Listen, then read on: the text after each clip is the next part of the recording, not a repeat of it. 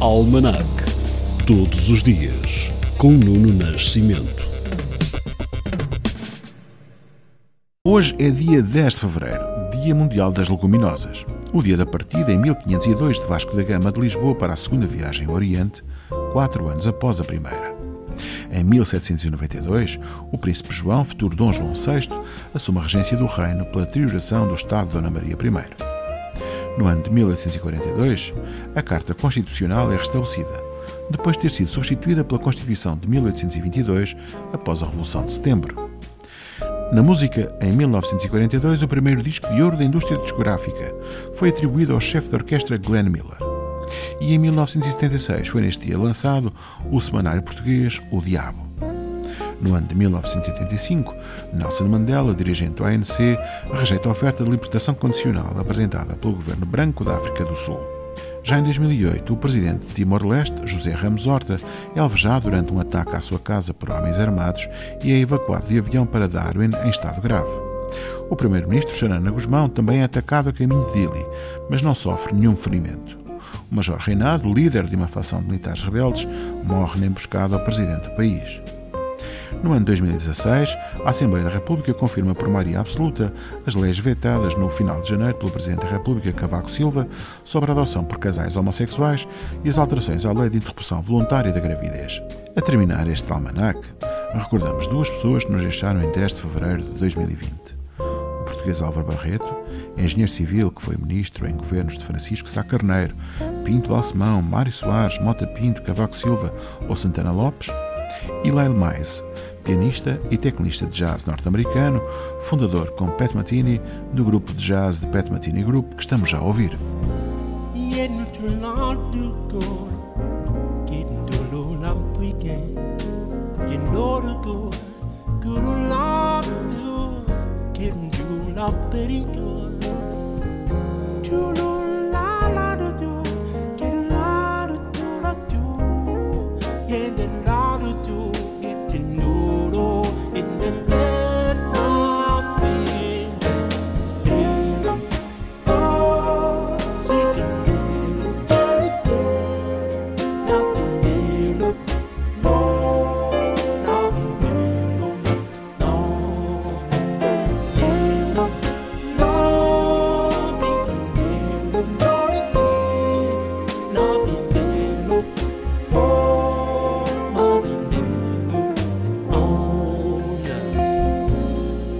Geçin labi Deki Yenanen malike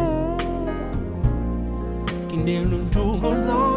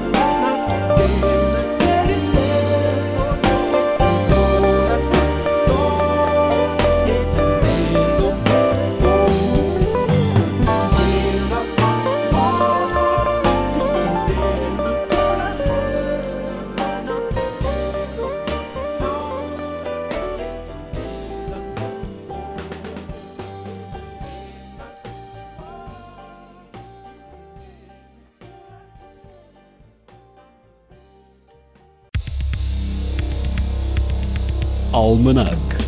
Todos os dias com Nuno Nascimento.